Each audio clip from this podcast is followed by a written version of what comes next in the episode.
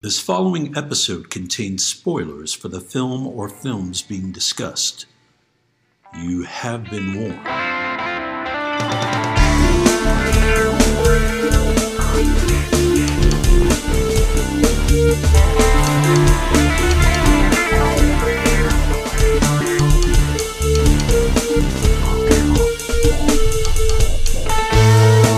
We all remember the big moments in the movies we see. The big set pieces, the famous dialogue, the twists, the naked times. But film is an entity made up of hundreds of little moments that either make them special or relegate them to obscurity. We are here to talk about those moments. Welcome to Movie Microscope. Kick it movie microscope.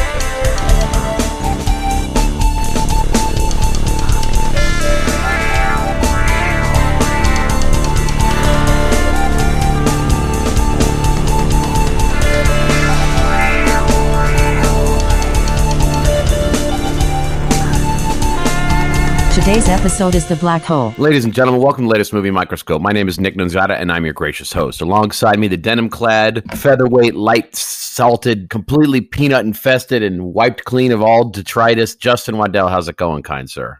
It's going okay. It's been a little, little bit busy lately. How about yourself? Yeah, I'm in. I'm in hell. Like Maximilian. Spoiler. I'm fine, man. You know, I don't like. I don't like the timing of these recordings because it's the it's the last thing I do before I have to go back to work. And I- there we go. Something to delete, and then and then um. As you clear your throat.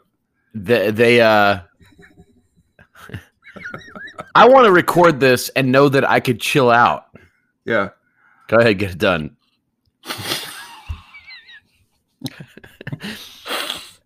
and instead, this is this is the bedtime. You know, it's like I want to record the podcast and then spend the weekend lounging and like thinking about it. You're a busy man on the weekends. Um, you you do some cooking. I know you did some cooking for today, right? Didn't you cook some um or yesterday? What I was did. it? I made ribs. Yeah. How do they turn out? You put a little what do you put on there? What's the secret? You know how they send you powdered sea monkeys? Yeah. Yeah.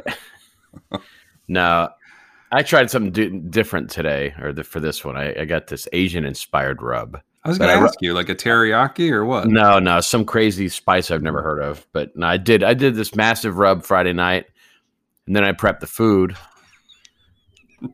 Um, got it all. you- know what I did? though? I Yeah. put it on. I did some because there's a smoke setting on the Traeger. It's like Mhm. 70. I think it's like 70 degrees or 170 or something like that. Sure. And I put it on there for like five hours, which normally you're supposed to put it on for just a little bit. Right. And then uh, I just let it go all day, and then I Mm. did more and more. So, Were they falling off the bone? As oh they yeah, say? yeah, they Yeah. fill off everything. Anyway, it's just it's dumb did- food. You should make them falling onto the bone ribs. Do you know what I'm saying? That could I dropped be. one. I dropped one while I was doing my rub. Here's the thing: you mentioned sea monkeys. I used to stare at that ad in the back of a comic book. I couldn't believe it. Like they had a whole family of sea monkeys, and I was like, "Can you really order these?" And it turns into like a family of creatures. Yeah, it was. A- they, do you remember how weirdly they were drawn? oh yeah, they look like nightmare elves. They were like these stupid elfin. And they were flesh colored. Remember, they they're Yeah. flesh colored. Yeah, uh, sea creatures, Yeah, and they looked like they were raising a child.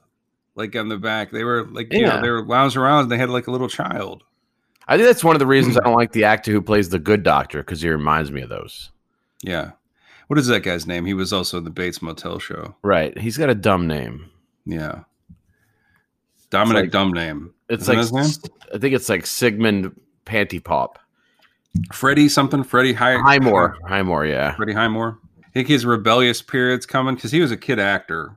Now he's a young actor. Do you think he's gonna get cool or wear a leather jacket? Like, what what does he do? Is he Uh, getting I- rebellious out there? I, I know Halloween he was all over social media this year because he dressed up as the creatures in the back of the sea monkey packet. He uh, is that what you do to get cool these days? Wear a leather jacket? Am I right? I think that is uh, spot on. Did you ever have a jean jacket when you're growing up that had like uh, uh, you know like a flag on the back of it or something like you know, something that you put that to kind of make it your own? We we used sharpies and we created uh, illustrations. Right. So what did you put on yours? I mean, it just had creatures, you know. Yeah. all sorts of monsters and stuff on it. I kept growing and it didn't, and I wore that until it was just barely able to stay on me. You know, Mhm, that was your favorite jacket. I could not. I couldn't clap. I wasn't able to clap with that thing on. so I didn't go to any really cool concerts or anything because I was afraid I would I need to clap and be stuck. Yeah, I know. I, I, I I think this is a common experience most people have when they don't want to let go uh, an item of clothing they consider lucky or beloved. They keep trying to wear it, you know, or, or leave it in the drawer to look at fondly every once in a while. Yeah, my son's got this uh, Thomas the Tank Engine pillow he's had since the beginning, and when he stopped liking Thomas, um, he's he didn't stop loving that pillow, but now he just calls it the pillow. He refuses to acknowledge that it looks exactly like Thomas and that it is Thomas. Yeah, I, I get it. Is it is it well used enough where Tom, the Thomas features are starting to rub off? Now Thomas holds tight; Yeah. he, he doesn't let go. What is the So- name of the engineer, the mayor of that town? I always liked his name. Do you remember the Thomas the Train Engine mayor? Eddie, Eddie the He's got mayor. a good name, Sir Topham Hatt. oh, sir, no, it, yeah, it's close. It's close to that. I think I'm right. I think you're right. Sir Topham Hatt. What, what if I wasn't right? Be a strange one to pull out. The mayor of Sodor. little broken lizard reference. Yeah, the, I think you're thinking of somebody else because the mayor of Sodor is just named the the mayor of Sodor. I believe it's pronounced soda. By the way, Sir, there's Sir, there's Sir Lowham Hatt and there's Sir Topham Hat. right? What is Sir And he's Topham he's Hat? the uh, controller of the railway. He's not the mayor. Sure, he didn't run, or By the way, there is an entire uh, history of the of his family, and their family are called the Fat Controllers. he is a little overweight. Here's the thing. Um, what if our show like broke up? Like it was like it was over because we got an argument about did he run for mayor? Sir Topham Hatt. He wore a top hat. I love I, that show's been on a while. It's like let's. It's like uh, you know. Th- can you imagine the aw shit moment when those two guys are probably late one night on beers? They're like, you know, we're in the we're in the children's entertainment business. Why don't we make some terrifying trains and see if we can? They're like as a as, let's just make some ugly looking crazy trains. Oh wait, we're multimillionaires now, forever. Yeah, Um, they are rich. I don't know. Maybe the guy. It's it's by a guy. They always say his name at the beginning of the show. well, they're based on the stories of Reverend W. Awdry. Right. So he's the guy that come up came up with it, huh? This he died in 1997. He was inspired when he saw uh, a transient completely cut in half by a train. Is that, was that his inspiration, huh? Yeah, Well, I mean, have you? Do you know Alec Baldwin used to narrate that show? I For a know. while. yeah, And then they got Stephen Baldwin.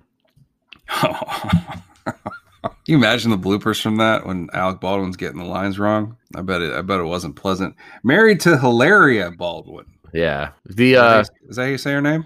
Yeah. Didn't she get in some trouble for lying about her heritage? A little bit of hot water. Yeah. I bet you she looks good in some hot water in the bath. She gave him, I believe, just just five kids so far.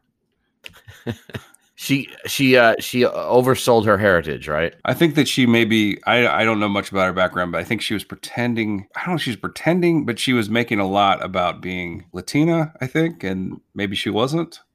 Yeah. But I didn't I didn't follow it too much. I know that there was some back and forth on Twitter about it for one minute, but Because that's important shit. well, I don't know what I don't even know what she does. She kills it, is what she She's does. not an actress. I think she was kind of like a fitness person or a cook or something. so we yeah, we got we got the market cornered on talking about Hilaria Baldwin.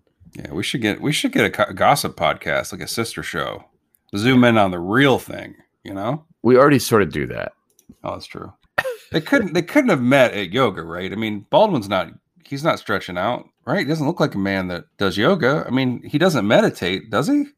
It's hard to uh I mean, one of the coolest things about yoga is to to do it so good that you look like you don't do it. Because uh, you know, especially I think mo- yoga is supposed to de-stress you, and Baldwin is that's not something that you would ever put on him. Doesn't he like uh hit cars with samurai swords sometimes? Isn't that what he's doing? Yeah. How many kids did you say you think they have? Punching parking meters? I said five. They have six. Damn it. and she's had two miscarriages as well. Like they are prolific. We zoomed in. Hired her for her mind, though. He said, He hired her for her mind? What does that mean? "I meant, I meant married." I was Did he say he, he married her for her mind? That's what he said? No. He's like, I want to try to fit as many bodies through this thing as I can. Do you think one of them looks like Steven? If it was stuck, you know. Not suggesting any any affair or anything like that with his brother. I'm just saying, do you think one of them came out looking like Steven? Then- um, what I'm saying is like if it it's, if it got stuck on the way out for a moment, it looked like Steven. But then its head snapped into shape and it was a human being. So no. Stephen Baldwin. He he kind of half-heartedly tried to uh, get in, dip his toe into like the the right wing political. You know, like he would do, you know, that kind of commentary. Um, that he didn't didn't go very far, but instead he produced Justin Bieber's wife. What? Yeah, his daughter. I think Justin Bieber is married to his daughter. I didn't know Justin Bieber was married. I didn't know that Stephen Baldwin had a child. Oh my god, you are I can't believe you know this shit. And what's her name? Hillary, something with an H, something. Baldwin. Hailey. Jesus Hailey. Christ, Justin. and then and then um that what the weird thing about it is this whole thing we this whole build up here she looks exactly like Stephen Baldwin No, she doesn't. she actually looks like she's the daughter of William Baldwin Mhm. because she has a little that Wilson Phillips thing going on. yeah because she's pretty yeah she's she's a, a, a pretty uh, young woman Stephen Baldwin doesn't look like he had anything to do with it Stephen Baldwin looks like he he would uh, produce or his wife would give birth to Sir Topham Hatt do you know what I'm saying yeah. or one of the fat controllers Wait, Daniel? I am so blown away that this is all shit. I mean, just uh, just the layers of. I mean, Chynna Phillips is awesome, and and and William's great, but named, named her Chynna by the way yeah, like like the wrestler, right? Chyna, the wrestler who RIP, I believe, has a Y in her name Okay, so does this and one. two N's or something. Does Chynna Phillips have a Y in her name? and two ends. She does. Yep. Oh, that that news blows me away. I thought it was just regularly spelled China. Nope. Let me see if that's the same. Let me see if the big clitted wrestler is the same spelling. Uh, she only has one N. Our show's a service, Nick. By the way, you're. I mean, you're a crypto. You like cryptozoology a little bit, right? I mean, a lot. Yeah. You ever see Big Clit? Is that what they're calling them these days? or I'm sorry, You and I went to the Sure. Bigfoot Museum, did we not? After a trip to the casino, I don't know if we did. We enter? I maybe we I passed bought, it. I bought a lunchbox there. I thought it was with you. I don't think so. I, I but wish who else I- would you gone with? I mean, my, uh, it means I went alone, which is what's Yeah. fucked. you and I went to that antique store a few times, but That's right. that's where you- yeah. yeah. you didn't buy that there, did you? No, I went to the Bigfoot Museum and bought a Bigfoot lunchbox there. We need to do some Bigfoot movies at some point. Yeah, there's plenty. There's a couple of decent ones. There's a couple Like- of couple of rotten ones. And did you see that thing that showed up on the internet last week where somebody found a scene where Harry and the Henderson, you see his dick? Yeah, Ben Boyer found that. I don't know what Unbelievable. that means. I don't know what the Ben Boyer Ben means. Boyer is a very funny person to follow on Twitter, and he he uh, is the one that he he watched Harry and the Hendersons, and um, he found that Harry uh, had a penis, Mhm. or I'm sorry, yeah, and uh, he said that he, he did a little research. He said that they cut out most of it, but in some scenes they they didn't manage to cut it out, so it's it's it's dangling. That's a strange choice they Yeah. went with in the first place. And you saw the footage; it's it's real. Yeah, I mean, and that's a Rick Baker creation, right? I think Rick Not Baker sure. built that penis. Let's see here. Who made his dick? Um, it won for best makeup. Did it? Uh huh. I know where they were looking. You know, it's funny on on Wikipedia they don't talk about who makes dick. They just have like the cast and stuff. Right. But if you look at full cast, I'm I'm pretty sure it's Rick Baker because Well, I found today that uh, what is that guy's name that did Veep? Iannucci and Nucci. yeah, yep. He had a um, guy they hired just to spice up the bad language in his scripts. They had like a uh, cursing expert that they would he hired for like at least for his TV show in the thick in the thick of it. So if there can be someone that like consults on cussing, why not someone that can consult on Sasquatch penis? Yeah, I can't even say it. Sas- Sasquatch penis. Uh-huh. Sasquatch. Rick Baker. Rick Baker did it.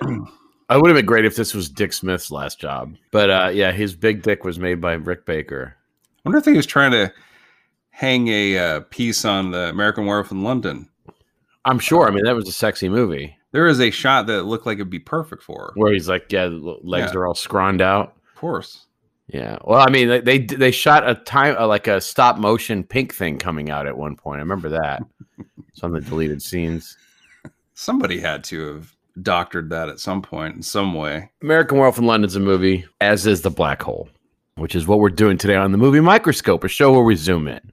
We watch a film through a set of completely honeycombed eyes. We flagellate ourselves repeatedly about the membranes, and we peel back our veneer, revealing a possil of truth that lurks beneath the bone. And watch a film through the viscosity of childbirth, discover what makes or breaks, and share with the likes of you. So if we were watching French Kiss, Oh, we Nice. want to talk about the scene where Kevin Kline plants a sweet one on Meg Ryan's O ring, little oh, French kiss.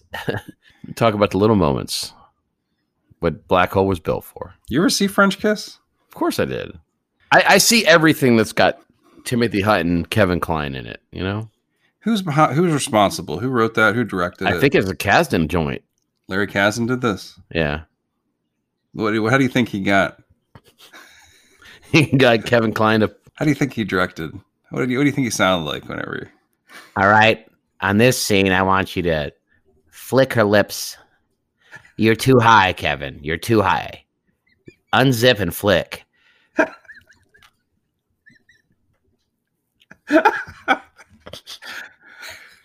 Asking you shall receive. Ka- Kazan directed French Kiss. I think so. I could check. It's either him or like a, another asshole. Lawrence Kasdan. Yep. Oh my god, what a, you think about this cast? Yeah, Kevin Kline, Meg Ryan, Tim Hutton, Jean Reno. Just four perfectly matched individuals. Must have been a crazy set. is John Reno was he a killer in that movie? I He had to be some it- kind of bad says, guy. It says inspector. He played an inspector of some sort. Mhm. I bet you when he was watching In the Cut, he was inspector. You know. Little Mark Ruffalo, little Meg Ryan. So, uh, what's your history with the black hole? I mean, I do have a history with the black hole. This is a movie that I was super excited to see. I believe I saw it in the theater. It's I was enamored with the robots because I think the robots look so cute, and so I was very excited about that. The I had that book that you we had, you know you have a picture of yourself with that book at school, the Black Hole Companion, whatever the heck it is, the movie. From the cover of the Atlanta Journal, yeah, Yeah, the official storybook. storybook of it and i just was so like just entranced by the way the movie looked i couldn't wait to see it and then I much like this the star trek movie that came out at the same time star trek the motion picture i left the theater confused like i didn't understand why the movie wasn't fun i guess. Yeah, and you know why it was kind of horrific. Like i remember anthony perkins death i couldn't believe. Like i was horrified. I didn't understand why the robots like i got really sad because the old robot dies. So then when i rewatched it i was expecting that scene to move me. He just turns off. he just says some pretentious shit and dies. Like it's over um, there's no like big to do about him dying either he does and he doesn't get to have a hero moment which i thought was sure was going to happen for sure was going to happen anyway how about you Same thing. Very hyped about it. That storybook was a big piece of my life. I'm actually buying it right now off of Amazon for two forty nine. It's bought. yes. It's a beautiful. It's a beautiful book. I remember that was a really fantastically put together book. Yeah, Um, so yeah, it was a huge thing. The the weird thing is I think I forced myself into liking the movie. I'm sure I did too. Yeah, I'm sure I probably liked it too when after I left. But it's a I've had it on I think almost every format known to man. And like I said, I I, I actually pitched a, a remake of it. Yeah, I'd like to hear about this because that when you pitch a remake of this movie, that means you're pitching a fix. You're pitching a movie that fixes this movie. So, what was your remake? Would you have gone darker or would you have gone lighter? It was darker, but it was also um I think the idea was to do a hard sci-fi take on it where um it was it was more I guess more in the vein of like how uh an interstellar might have been. I don't remember anything about it. It was it was one of those like general meeting type things where you just throw shit at the wall. Sure, sure. Now, I would argue that this movie, the, I think the story is interesting. The plot, at least, is interesting and maybe influential in a way. I think the look of the movie is fantastic. Still, it's worth watching because of the looks. That'll be your secret. But that's about it. I mean, it doesn't work. And what's so interesting is it's a Disney movie that is obviously a response to Star Wars, and they must have just decided, well, let's take a script out of the drawer that's sci-fi and make it look cool because they certainly didn't work on any work on any of the charms that Star Wars has into this. No, and it was when Disney was feeling its way trying to figure out the live action side of things. It's amazing Right. how that company was so lost at sea until I guess like Little Mermaid. You know, Yeah. they were they were just and Tron. Tron was great, but they were lost at sea for a while. But there. Tron also Tron also a failure, right? I mean, in a, in a it was a right? modest modest success. Yeah, because Black. Hole was actually a failure. Right, it didn't Yeah. make any any money. I mean, maybe it made some, but it it certainly wasn't a huge hit. Remember, what was it like Watcher in the Woods? Didn't they do something like that too? That's a weird one. Yeah, I think they did. That's a that's actually a scary film. Remember that one? I mean, I don't I don't remember anything about it. That's a weird one. I just remember there was a, the the protagonist was a young woman, a girl, and there were some creepy screepies. Was it a Disney movie? There, there was. Some- A, yeah, it was. It was. That was the Disney horror movie. Yeah. And something wicked this way comes wasn't Disney, right? No, that was a classic though. That's a movie that I always used to watch on HBO, as well as like this movie probably. And you know, this movie, like it's just one of those movies you wanted it to be like Star Wars because Star Wars was such a huge thing. You know, you're kind of waiting for the next Star Wars. You know, we were so young, but like you wanted everything to be Star Wars. Like you wanted to collect action figures from this. You wanted to love this, like because it was set in space. You wanted Mhm. to have that same type of movie thrown at you. It's kind of the same as whenever I used to watch any Mark Hamill film when I was a kid that wasn't Star Wars, and I just expected him to be Luke Skywalker. That was a tough existence for a long time. the Guyver and Slipstream and uh, well, even before that, like even movies before he was Luke Corvette Skywalker. Summer and the night the lights Yeah. went out in Georgia. That's the one. Like I remember being so excited to watch the lights went out in Georgia when I was a kid because it was going to be on TV and Mark Hamill was in it. I'm like, what the? Where is his lightsaber? Now, if I'm not mistaken, that's based on a, a song. Not exactly his most well remembered role. Although he Zoom- did zoom he in. Did, he did get to co-star with Dennis Quaid. Dennis Quaid. Yeah. He's got. I, I, I pointed you to that trailer that he's And in. and, and I just I disagree. I you think, he looks good, huh? I think he does. I think he's having a lot of fun. I think it's I think it's it's intentional. Looks like he might have some health issues, but I might be wrong. He's just getting up there. Looks good. Still looks handsome. Playing a scruffy, scruffy uh, ship, uh, like a sailor in that movie, or a Right. captain of a sailboat or some shit. He's still killing it. He's got like four mo- You know he's in, you know who he's playing in his latest role? Jesus Christ.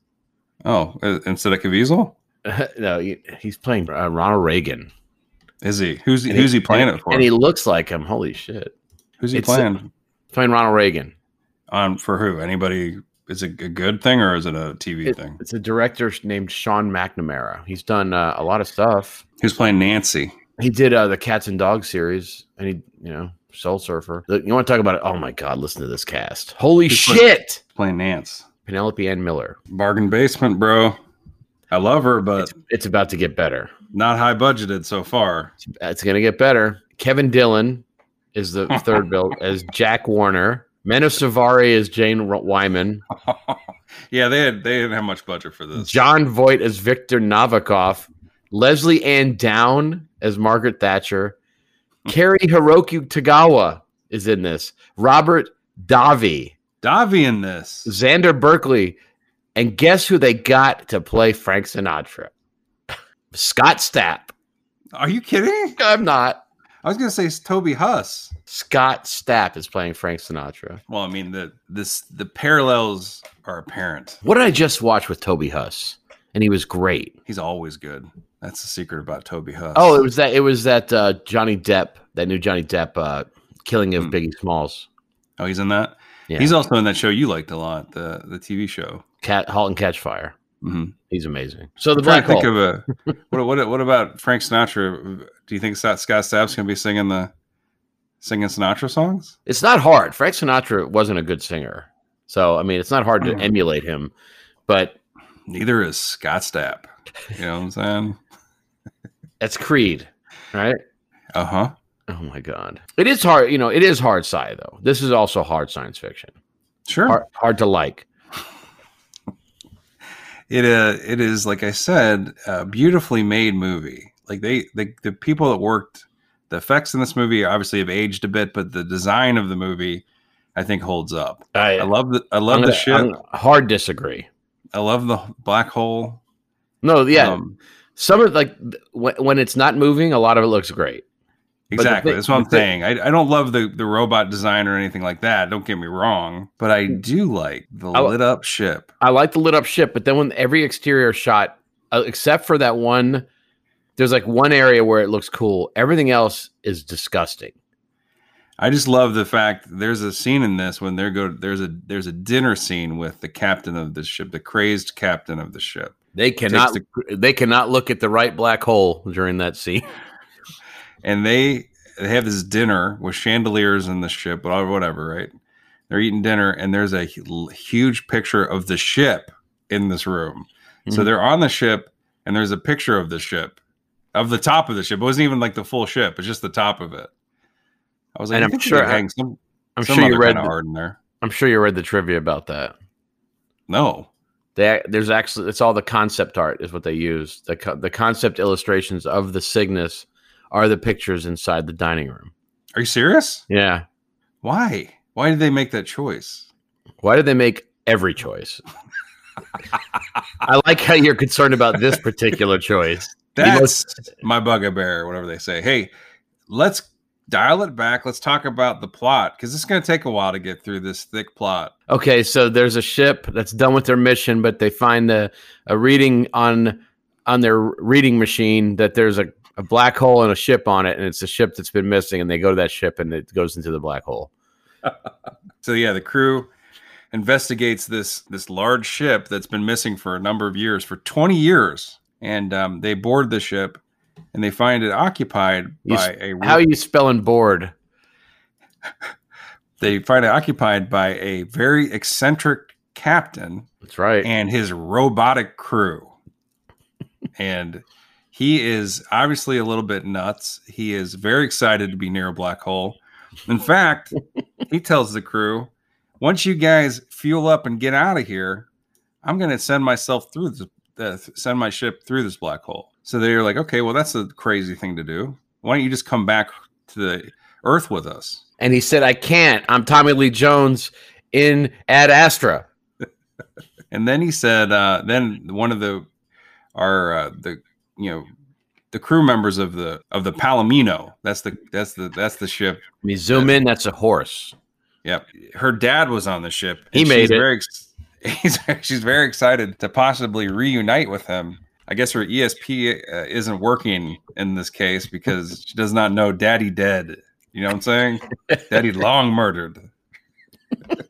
It's my favorite kind of spider. Um. Anyway, so let's talk a little bit about this crew and the cast. Yeah, you What got do you want to say first? let's just let's just talk about the the, the surviving members because there's only two. What do you mean? Everybody that was in this movie is dead except for two people. What are you talking about? Maximilian Schell gone. Anthony Oh, Perkins you mean gone. in real life? Robert Forster gone. Ernest Borgnine gone. Yes, Roddy that's okay. McDowall gone. Slim Pickens gone. Yvette Mimieux continues to thrive. Joseph Bottoms continues to be super boring. Um. Anyway, Robert Forster just died, and he's su- super good, super great always. In this, he's given nothing to do, absolutely zero to do. He's the Yeah. captain of the Palomino, and he has got hair. and he's got a white jumpsuit, and then every once in a while he grunts and does a roll. And and says Charlie all the time. His second command is played by uh, Joseph Bottoms. Now is he no, Bottoms- yeah, is he related to Timothy? He is. He's of the bottom, the Bottoms acting giants. That family, and uh, he is he's Charlie. His name is actually in a nice bit of serendipity. His name is Charlie Pizer. Yeah. You know bit. you know Sam Bottoms is dead. I mean, you don't have to keep bringing the RIPS. I, look, I know, I know this is a a tough place to to duke it out for a while. you don't. No one survives. We don't have to keep ticking the RIPS, my man. You know that's my favorite part about the show. You're going to the siblings now. Joseph Bottom still is, but did you know his brother died? Okay, Nick, let's get off Yeah. Wikipedia for one second. Why didn't they name it Wikipedia? You know what I'm saying? Right. Instead of Well, Wikipedia. Here's the weird thing: is every time I, I I find something like that out, I envision what it must have been like when Joseph got the news. Mm. You know, Of course, it was probably sad. I mean, that's his bro, his brother. He, and he it isn't Timothy Bottoms also his brother. We Yeah. already decided that. Yeah, he lives. I already, I mean, and, and that now you've got me wondering what Timothy was doing when he found out. Are you talking about when they found out that Sam was brother gone. was cast in such a horrible film? Oh no, Do you think Joseph would call him back to his siblings? Look, guys, I landed the biggie. I landed the one that's going to make me yeah, black hole. And they're like, shit, we're so jealous. For a year, they had to be jealous. You got Anthony Perkins on the ship. yep. Star of Crimes of Passion. Speaking of Freddie Highmore, That's right. Little Norm. and you got uh, who you mentioned last show, Yvette Mimeo, who you just mentioned actually too. Yeah. Is it Mimeo? Mimeo? Mimiu? Mimiu.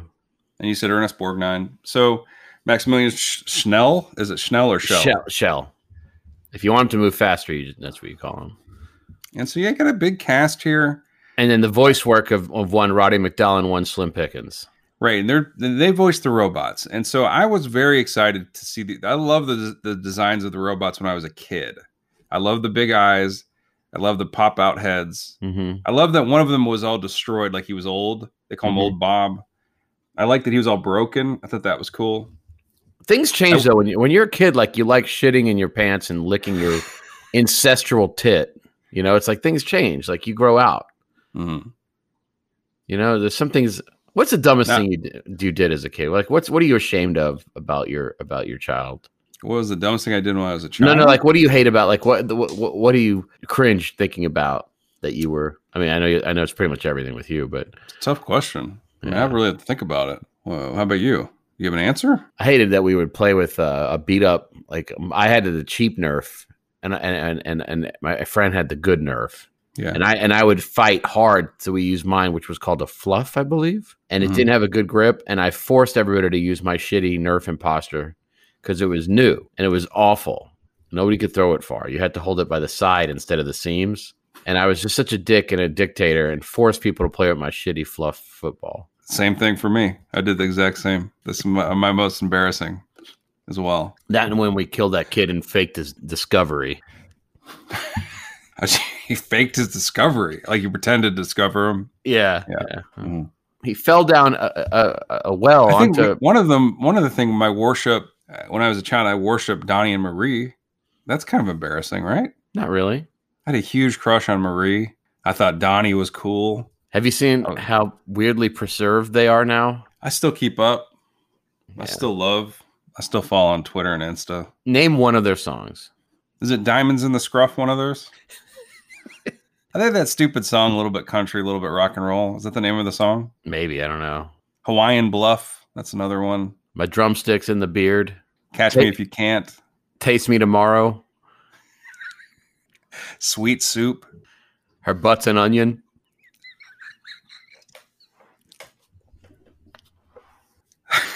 I just got my driver's license renewed. Is that one of them? That the full title? I want to hang on you like a bat hangs on a cave. And marshmallows secrets. And then you know what another great one is hmm for the third time in a row.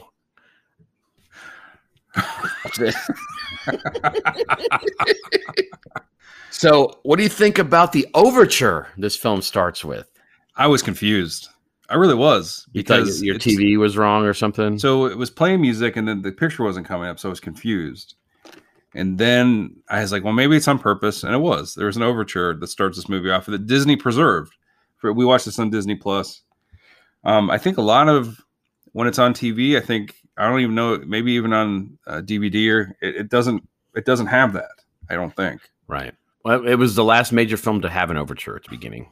I'm sure. best Tarantino, part. I'm sure. I think Tar- Tarantino's done it since, Mhm. but I thought maybe they were doing something because it was a black screen. I thought, oh, black hole, black screen. I thought it was something clever. I actually miss overtures. I, I think that's great. I mean, what they're meant hmm. to do is to get you kind of set up for the movie. Sure. But but watching this movie, first of all, this is the longest 98 minutes that exists. yeah. Secondly, the the sequel. you sure it's only 98 minutes? Yeah, it's 98 Are you, minutes. Do you promise? Because it feels so much longer. You're so Right. right.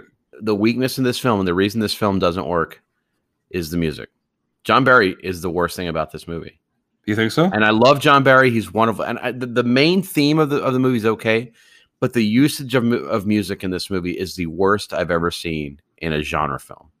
I'd also say script. No, I, I mean all that you could get. The thing is, you can make an entertaining movie, but the the problem is the the people that made this movie were tone deaf as to the way that the industry had changed and what people were, wanting. Mhm. You look at John Williams and how integral the music to Star Wars is because everything So, everything is everything is edited and scored to that music. It, it, it's Mhm. it's they're married. This it feels like they have a rough assembly of the film and they just played random music throughout. It really it's it's it's the worst I've ever seen. If you if you were to do redo the score for this movie and time it to the movie, I bet you the movie is like two points better. It it it, it killed it. It was so melodramatic and and ill placed and tone deaf to what a genre movie was supposed to be. Okay. John Barry sucks. But you like him. I love him. He's one of the greats, but I, I it's like you know, and he's he's dead, but you know, you think about how great he was with the James Bond stuff. I can't not love dead things. Yeah, it's just it's not his fault. I, I'm sure that Gary Nelson, the director, Was he? They cremate him or bury? um, all I know is his his wife when she found out, uh, she was So yeah, the music is actually quite. Uh, you know, you, it's very. It fills in a lot of the space. That's probably one of the reasons you don't like it is because it's doing a lot of the heavy lifting here. Because there's doing- not a lot of lines. doing no lifting. Well, that's the thing is there's not there's a lot of uh, uh, empty space to fill because they're just running through this set the whole time, touching set. That's what that's what Connery was doing in the the movie that we were talking about. Like what what's the, or the Outland? It's like the show the set. Remember, show the sets, uh, Sean. Make sure you touch the set. These guys were doing that too. Like they they're touching set and and t- with their feet and their hands. They're sitting on set, and it's just like they have to show the set off a little bit. But that you know, the, there's not a lot of script here. I got a spoiler about the set. Sucks. It doesn't. It sucks. I mean, sometimes it does. Sometimes it is pretty spare and annoying. But I do love that ship. That's a lot of ship. I would venture to say ship. that everything that you love is not set. It's a matte painting. It's a it's Yeah, there's a lot of matte paintings in this for sure. I consider that set though. Touch the matte painting then. everything sucks. Like the the ship are the ship are dumb. The the So, like, robot the like- robot are very dumb. Well, they're not robots, Well, the robot Vincent and Bob and Maximilian are robots.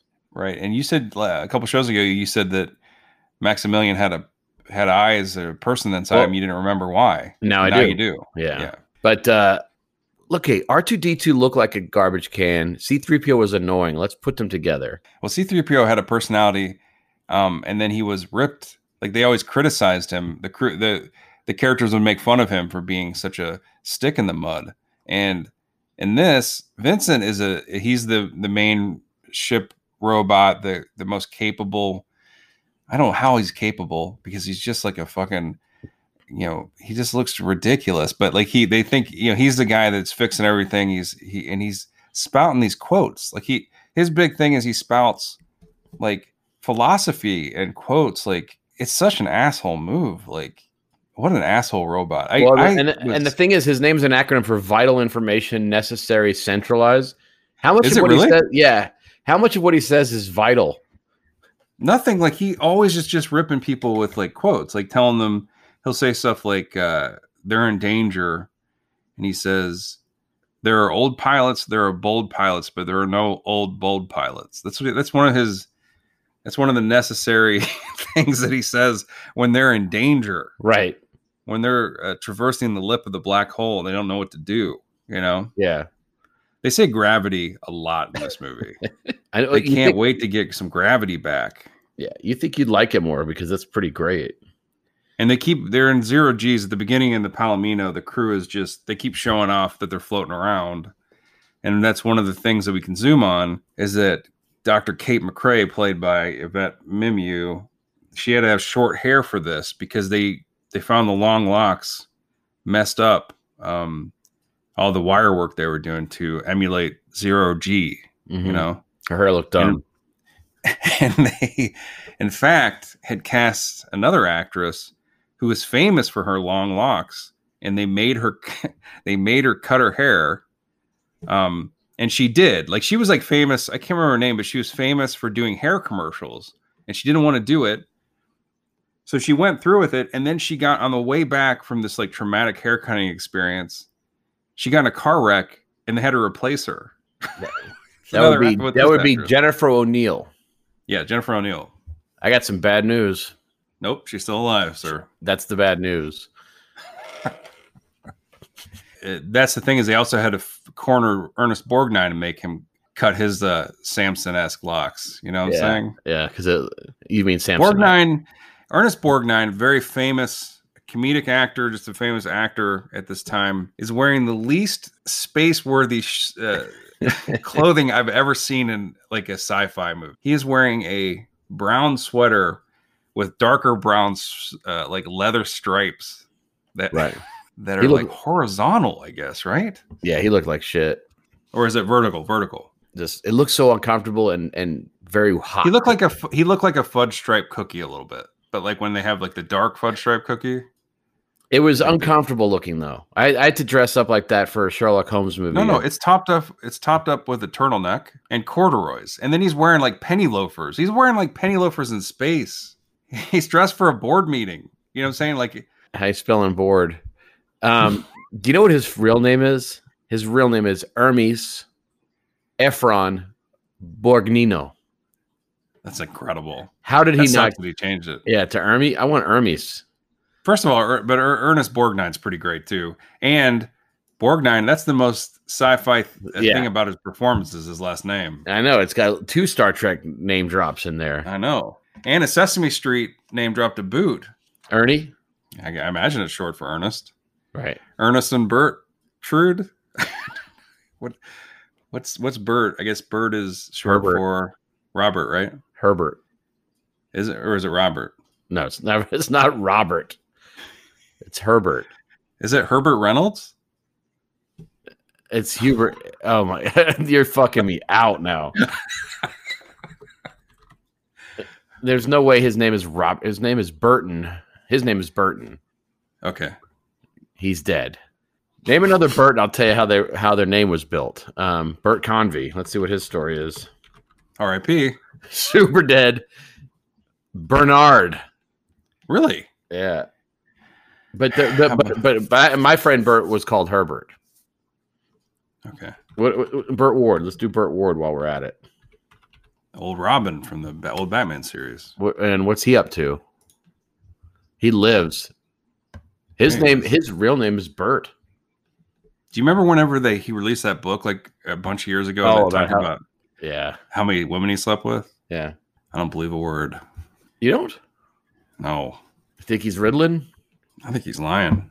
The stiffest and the blandest movie. So then they board the Cygnus. Now we we said this name before. The big ship that the the, the, the insane captain is about to steer into the black hole is the Cygnus, Right. which is a constellation, I guess. That's named after a constellation. Zoom in. And um why do you think they programmed Vincent to be such a piece of shit? Like why do you think that they decided that we're gonna make him pretentious as hell and suck? And then his big move is he goes in a circle Oh my god. with his and then his cannonball gams come out and he like magnetizes to the metal sometimes. Yeah, he he's an he's a Swiss Army bastard in this. Get some he- laser arms. I know he's got, he's he's a combination of R two D two, C three PO, Luke Skywalker, and Han Solo. They put everything into this piece of shit. And Well, Alec they- Guinness, They the do actor, not Ben Kenobi. So they do a couple things with the robots that I found suspect to make them more human. So Vincent, uh, who you know, Roddy McDowall voices Vincent. I love Roddy McDowall. He's got. I, I think he's amazing usually. Um, and amazing, what's, obviously. What's he been Night. doing lately? Nick, He's a graveyard poking down in the soil. an amazing voice, which they, which they, which they, you know, turn the pitch up on it. They make it. They, they kind of, they make it higher than Mhm. normal. They didn't need to do that. Roddy McDowall's got such a distinct voice. They didn't even need to fuck with it. Anyway, he uh at one point he's scared of what he's seeing, like Maximilian, who's this red kind of Cylon looking robot. I, I I would I guess I would say that's the most famous thing from this movie, correct? Maximilian, the design of that robot, the bad robot, the monster robot. He's shaking in his his his tin can. That's the And later, there's at the end of the movie when the ship's being ripped open by asteroids and no one's dying because they can breathe in space. Apparently, the robot at one point, Bob, the old robot, gets cold and is shivering. He shivers like ten times in this movie. Well, I thought he was shivering because he was just you know, Normally heap he's scared. trash. Normally he's scared, Yeah, but now it's because he was cold. but he's cold and he's shivering, and I was like, "It's a robot." And then later, Maximilian gets gutted and screams. So I guess there is some kind of I don't know. The weirdest at the end of the movie when there's there's a scene when Joseph Bottoms is actually floating in space towards the black hole and gets saved by Vincent. Vincent. He does not die. He is not wearing any covering. No. any- Does not have a suit on. And I think Alan Dean Foster had helped with the novelization of this movie. I read this trivia and had complained about the sci-fi in it. And- I wonder if he's complaining about the end. Or the or every other part. I in love that. space you in space you can breathe now is the tagline it is late it is 2130 so maybe they have developed Yeah, maybe Yeah. mankind has evolved to suck. Did you do you remember what they called uh, the Cygnus's uh, mission? The name of it, Project Black Hole. Killed it. How many nominations? Um, I do like the control room. The control room of the Cygnus is kind of cool. That's the, that's where all they blew. That's where they blew all the budget on the sets. I will say as much as i like the cygnus i think the palomino is a whack-ass ship that's a that's like a, it looks like a lunar lander Exactly like a lunar lander. Yeah. but it doesn't it doesn't like how is that your main ship it's just got it's just like flying through space looking like a uh, It know, looks look- exactly like the lunar lander from the video game Lunar Lander. yeah it doesn't it just doesn't look like and it's just the main bot part of the ship is just like a cylinder it doesn't look cool it sucks You know, these guys are have had they've been on top of each other out there. You know, in this little mm. tiny tan. Yeah, What do you think? The, his Vincent's full name is Vincent LF three ninety six. What do you think the LF stands for? likes fucking. I know that's not true. He's the most asexual robot I've ever seen in in movies. Period. You see when his little mushroom cap kind of p- perks up at the end when he's with I, Mac- do. He's got the yellow tip under there. He's got Yeah. that light bright. Yeah, he sucks. That's funny because you're you're through this movie, you're watching it, you're like, I cannot believe how dumb this robot is. Thank God it's not dumber. And then that happens. It's like, holy shit, you somehow ma- found a new level of stupid. It's got googly eyes almost too, and I loved He's- that when he's I was a kid. cross-eyed. He's cross-eyed in one scene. So, and then we didn't say this, but Dr. Kate McCrae can telepathically uh, connect with Vincent through ESP. She can uh, send messages and he can send messages back to her. That's a superpower that they don't explain really. They just say, hey, and I think ESP was a big thing in the 70s. I remember my mom used to talk about how we had ESP. I think so. I think ESP was it must have been like a fad or something, and so they did they put that in the black hole and said, "Hey, what if Kate McCrae has ESP with Vincent? A robot. And then what if he telepathically sends her uh, quotes from I don't know, you know, a quote book?" And they said that'd that- be perfect. Now it's alluded that she and Robert Force's character are an item. Sort of, yeah. I mean, they get a little uh, huggy, but who doesn't do that when there's so much danger all around you? You do cling to your to your friends and your acquaintances. You do rely on them. You do get huggy.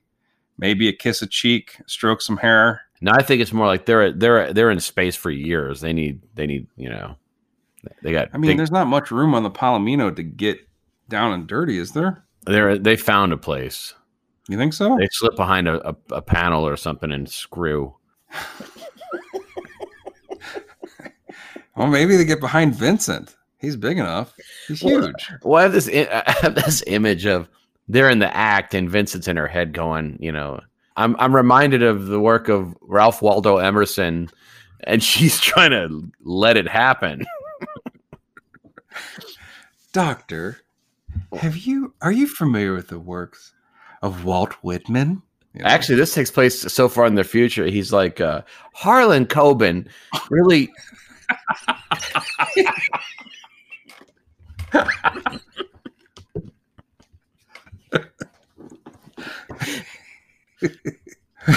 he's suggesting that they they didn't they didn't uh, calculate right that he should have been uh, sending her like lyrics from like the Spin Doctors or Yeah, something. exactly. Yeah, that would been know- a cooler robot. Yeah, you know, you know, you see those those like viral photos of like somebody from like the 1800s, and they look like they have a cell phone in their hand. You know, can you imagine if this film, for all it sucks, somehow predicted Harlan Coben's rise to power?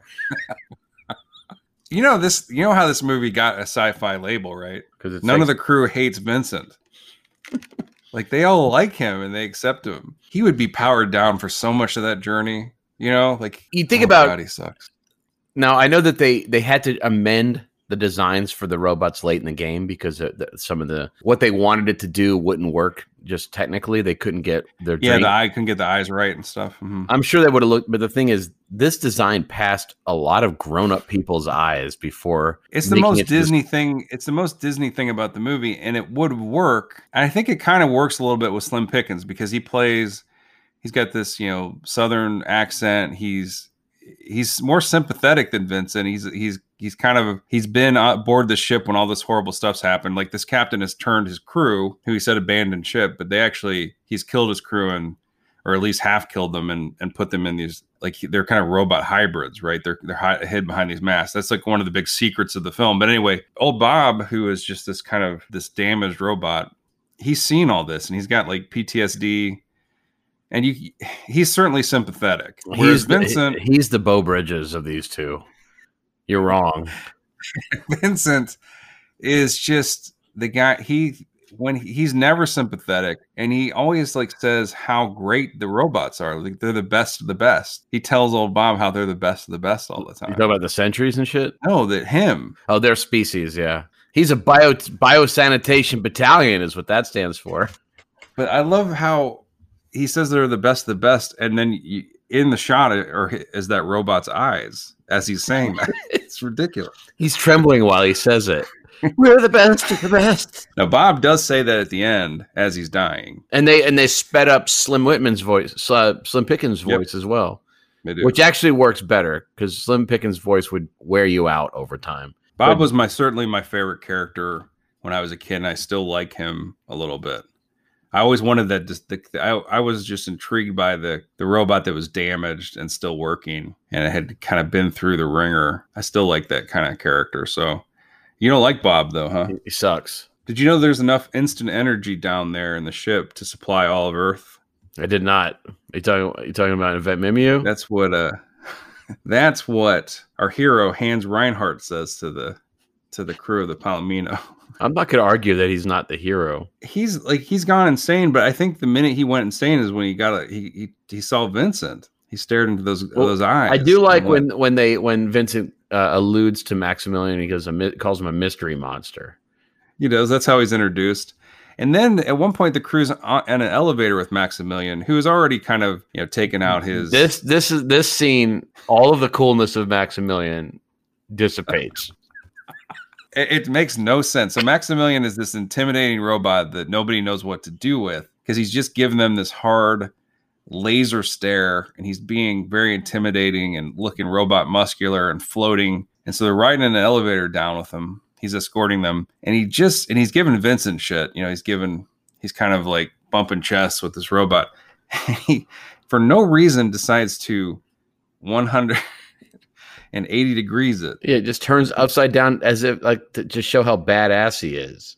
he flips upside down what do you think he's looking at down there I do you think he's checking vincent do you think he's checking the undercarriage see what he's what he's dealing with I don't understand. I, I- there's no there's no analogy in the animal kingdom where where an animal will do the uh, you know the reptile brain thing where it does its instinctual thing to scare you where it goes upside down. do you, did you turn this do you have the subtitles on or not No, tell me what it said. So whenever he does, it goes upside down, and they they zoom in on his face, and it says "Oh, mama," and then they cut over, and he's looking at Robert Forster's jean swatch. Is that what they? His groin pad. Is that what they call the? Yeah, Explain jeans to me. So Anthony Perkins, we didn't talk much about him. His character is this. He's a doctor. He's fascinated by Reinhardt, and He he, loves he loves the work that Hans Reinhardt's going to do, which is plummet himself into a black hole, and he wants to tag along. So he starts to kind of betray his crew members. Like everybody else is nervous. They don't like the ship. They think this doctor's nuts. But Anthony Perkins is like, he's not nuts. He's just smart. we've all met. hang out with We've him. all worked with this guy, in, in our jobs. He's brown nosing. The super brown noser, you know, new guy shows up with with some authority, and he is up their up their entire butt. Tasting So it. what what the movie does that's interesting, I think, a little bit is that it it makes you not like Anthony Perkins, but it makes you like Ernest Borgnine because Ernest Borgnine's kind of this blue collar. You kind of yeah, he's like kind of this guy that's been around the block. He senses danger. He does a little investigating. But when the chips fall, Yeah, it's Anthony Perkins who starts to kind of try to protect his friends, and it's Ernest Borgnine who abandons his friends. right. They both die. Both on and off screen. Let's talk a little bit about Anthony Perkins' death scene. I, I expected it to be a little more visceral. I- You know, my childhood brain had turned it into a very visceral death. Me too. I did. Yeah, me too. Nope, sucks. It's still hard to watch. Like No. so Maximilian has. We didn't talk about. He has a some accessories, which are these spinning blades, and he spins spins those blades through Anthony Perkins, who they just zoom in on his face, and he does a like a I'm getting run through by some blades face, and then falls slow mo into um, some like you know panels. It would have been cool if he moved like a foot to either direction, would have easily survived, not been hurt, and Maximilian could have been pushed into the wall. I mean, it's the it's the it's death was super avoidable. It was avoidable, and that's the thing. Maximilian never in this movie moves very fast. He's just floats, and so he's an intimidating presence. But you can get out of the way. He You know, starts those it- blades it, spinning. does seem possible. Eh, yeah, those blades are spinning way before he's near Mr. Perk. It's a harsh death. It's a harsh death death for a Disney movie. I'm surprised. I wonder if it was a little bit even more graphic. Now I'm sure they didn't have blood going anywhere, but it does seem a little bit uncharacteristic. This whole movie does. I think it's the book the book part of it that really upset me as a kid. Yeah, because he holds the book as to defend himself. And and Max goes right through that very slowly. And that's also another thing that's strange. Hans Reinhardt gets mad at Maximilian.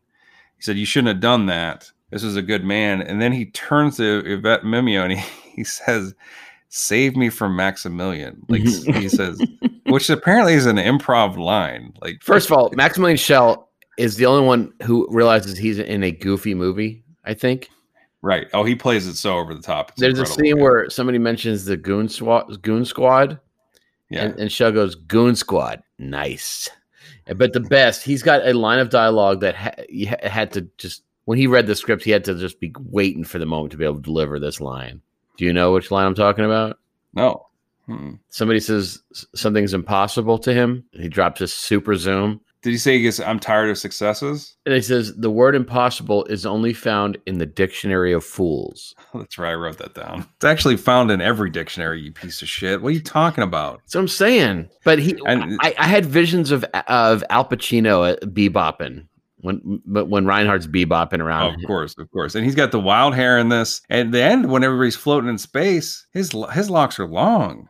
They're going Yeah, nuts. And then, I'm, and then I'm, I was wondering, then why the hell were they so worried about hair? His locks are free flowing at the end. Well, I think it's because time catches up to him. I guess, right? I guess. And then, I, and then he. That's right, because he's supposed to. The twenty years is not supposed to have passed like regular years or something out in space. I wish the whole movie was when he's pinned under that board, yelling at everybody. He gets It's so he gets funny. smashed by a flat screen. It's uh, when he's pinned down, yelling at people. That's my favorite part of the movie. He's futile, and he is just trying to get those last verbal jabs in, begging for help. Max he asked Max Maximilian to help him, and Maximilian just he's out. He's Yeah. like, I'm out of here. And then the rest of the crew, it's his it's his, he's hoisted on his own petard because that's the crew he designed. They just ignore everything but their jobs. So they're not going to go help him. They're not programmed to do it. What do you think? That was a 4K screen that fit- hit him, or what? Because it is the future. He built Maximilian slow, so he's like, "Maximilian, help me!" And Maximilian is slowly reaching for the elevator stop button, and he, his he's a shitty thing, so he can't do it.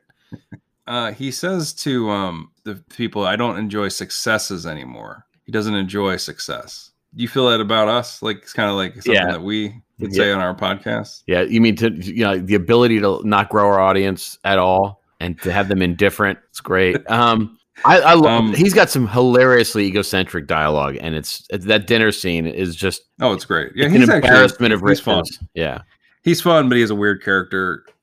What about the shooting game? They have a.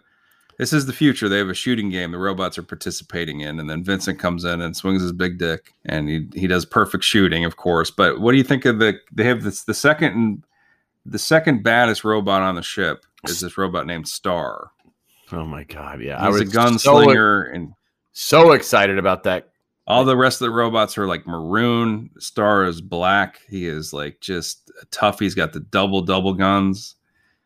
He, you know, they have these. Uh, what the guns look like the twin pod racers from, or whatever those things are. What are those called? The From- Bespin cloud car. the Blessman. Yeah, so their their guns are like these double gun. He, he's just like he's a gunslinger. This guy. Vincent ends him. Okay, so the storybook once again they made a big deal about Star. Right. You know, and and you know Star Wars had trained you to believe that the the shiny black costumed uh, villain is amazing. Right. Uh, and so Star was, you know, Star maybe has two minutes of screen time, if that. He's the Boba Fett of this thing, and he sucks. He he's got this stupid twirling motion that he does with his lasers when he's done shooting.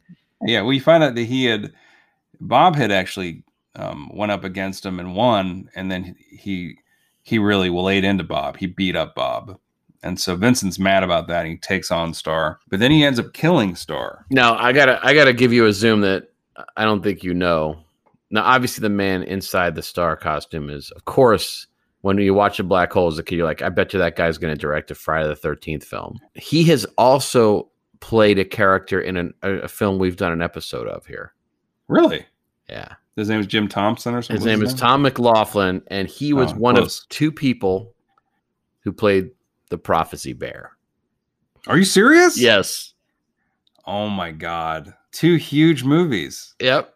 God, is he the link? Is he the curse? I, I, I was about to say I thought he's about to become a a, a movie microscope. name? Yeah, movie. No, a movie microscope. What do we call our, our special guys? I mean, we can call him a movie microscope legend for sure. Yeah, I mean he's he's played the Katahdin hmm star, and he wrote uh, and he directed Friday Thirteenth Six, which is a good one. Friday Thirteenth Six is that the one where the the main character has the telepathic abilities? No, that's seven.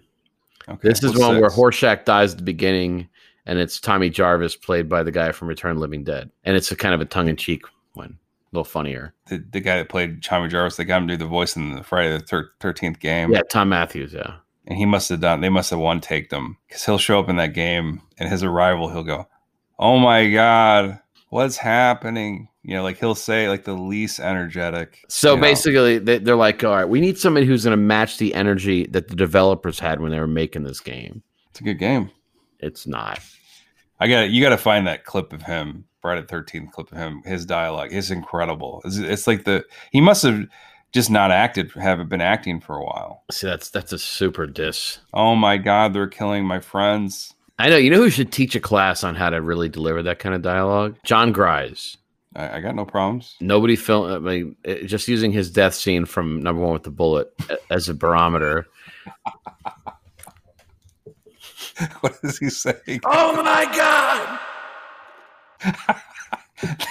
that should screw the what's the thing that they always use in movies? Wilhelm scream. The Wilhelm scream. They should do the Gries yell, yell or something. They should replace it. They call it. just have that. They call it the Gries yodel. let's let's why, why the I don't want to call it the Gries scream. What is the Gries cry? Let's do the Gries cry. I, I, Oh my god! Like you just put that instead of the Wilhelm scream. Can we go? Let's do that. Let's do a super cut. Uh, yeah, Or we just and, and it. I think we should use it for every porn orgasm too. You know, I ain't pushing back on that either. So this movie uh, continues to be shit. All right, let me read my notes. So we just got through the arcade portion. We already fast forwarded to the end. Really, we got the end is something spectacular. But let's just they do give everybody an out at the end. So they when they find out the crew is really half dead and they're not really dead, but they're they're you know kind of hybrids. Someone says, "Don't worry about killing them. Death would be a sweet release because there's no turn. There's no there's no getting back to what they were. So you might as well kill them." Right. because they didn't they want they didn't want the audience to worry that these real people that were victims of the of the captain were getting mowed down by our heroes. So they do give them an out. The captain does something super insane uh, that I don't, I don't know if you picked up on. Let's hear it. He feeds his guests mushroom soup. Captain is tripping. You know what I'm saying? Like what? Yeah. Why would you think that was okay? Like he has this vast garden, and he's and that's that's the big main course. The soup, he serves his guests mushroom soup. Is that is that a, is that a space dish? I'm from I'm from unfamiliar. Is that something that you eat in space? No. No. I heard I heard tang before, Um, Um, and freeze dried shit. but mushroom soup just threw me a little bit. This movie is made by old men who don't know what's real, what the audience wants. Right. It's so funny that, that w- there's been a few examples of this over the years. A lot of times with horror too, Mhm. where where somebody is just not the not the target demo or not paying attention to what the audience wants, and they're and they're processing a, a zeitgeist thing through their own filter and fucking it up. That's what this is. It's like you see all the decisions that are made. It's like the, they had the right visual, the right idea, and just didn't know how to execute it. So they went back to the old school methods. And this film was originally conceived to be a disaster film anyway. So it's, Right. just, it's like a, there's like a, a hamminess and, and ham fisted element of that still kind of in the got the DNA. wish. There's a Vincent fight scene where he's punching the other robots, which means he's touching them. They're they're falling over, It's the worst. and he does a 360. I guess he knows kung fu somehow. I don't know what he's doing with the 360. He just There's a he's trying scene, to out. He's trying to out upside down Maximilian. there's a scene where two floating trash can droids hide bodies. They ha- do because they're worried. Well, yeah, because they're they're worried about getting discovered because they blow away some of the robots. Here's another thing: Kate gets captured, and they try to turn her into like one. Oh, you're talking about Kate Capshaw? They do zoom in at one point. Speaking, I'm going to live up to our show real quick. They Borgnine, he fakes a he fakes a broken leg and then turns around when there's like It's great. his crew's about 60 seconds away from away from this because they're they're about to hightail it out of there, and the crew's about seriously, literally like 60 seconds away from from the Palomino, and Borgnine fakes a broken leg and runs back to the ship to to get out of there without them because they're taking too long. And they he's doing this weird thing with the panels, Right? and they zoom in on his hands. He got like a little cut on his thumb. like a little like it looks like a looks like it was a very angry cut like he just did it like a fresh cut Suffers for his art. and there was a little bit of a note for that. I, I read some trivia on that. Tell me. Script was such a page turner that he just couldn't wait to get through it, and he gave himself a paper cut. It's pretty solid. Nick, Nick just Nick just drew uh, Maximilian with a gigantic penis, which you can't see on. We, we wish we had a video podcast. No, I don't. I don't. You know, So I, I found Bob's last words humbling. I think I brought this up before. let's hear it. His last words are "We're the best" to Vincent. Not as good as Reinhardt's last words. What's his? More light. Oh, he says more so then light. they okay.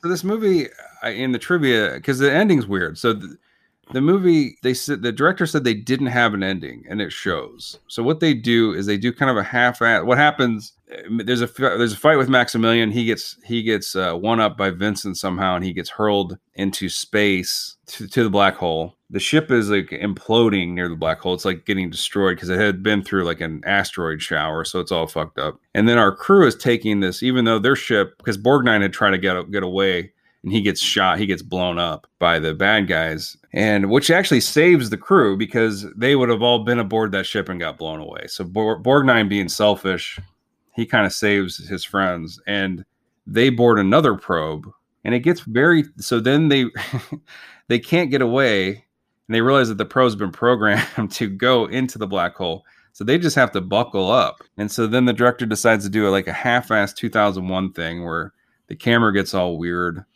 and showing them going through. It doesn't show them. It just shows them get all warped, kind of. yeah, And then it does a very strange thing. it does a very strange thing. It decides that what's his name? Hans Reinhardt. Reinhardt. Hans Reinhardt. He's floating in space.